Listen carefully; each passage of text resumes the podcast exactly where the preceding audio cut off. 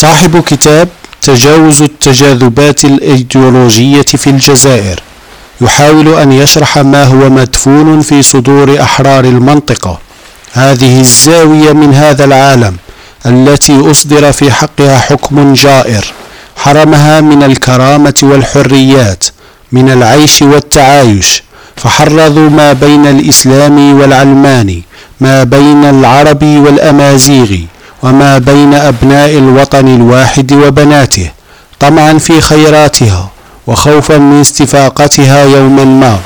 كل هذه الصراعات شرحها عباس عروة بالتفصيل ساردا مخرجا لكل إشكال عائدا إلى بعض الأحداث التاريخية التي مثلت منعرجات مهمة ومحطات أهم لهذه الشعوب الطواقة إلى التحرر والحرية.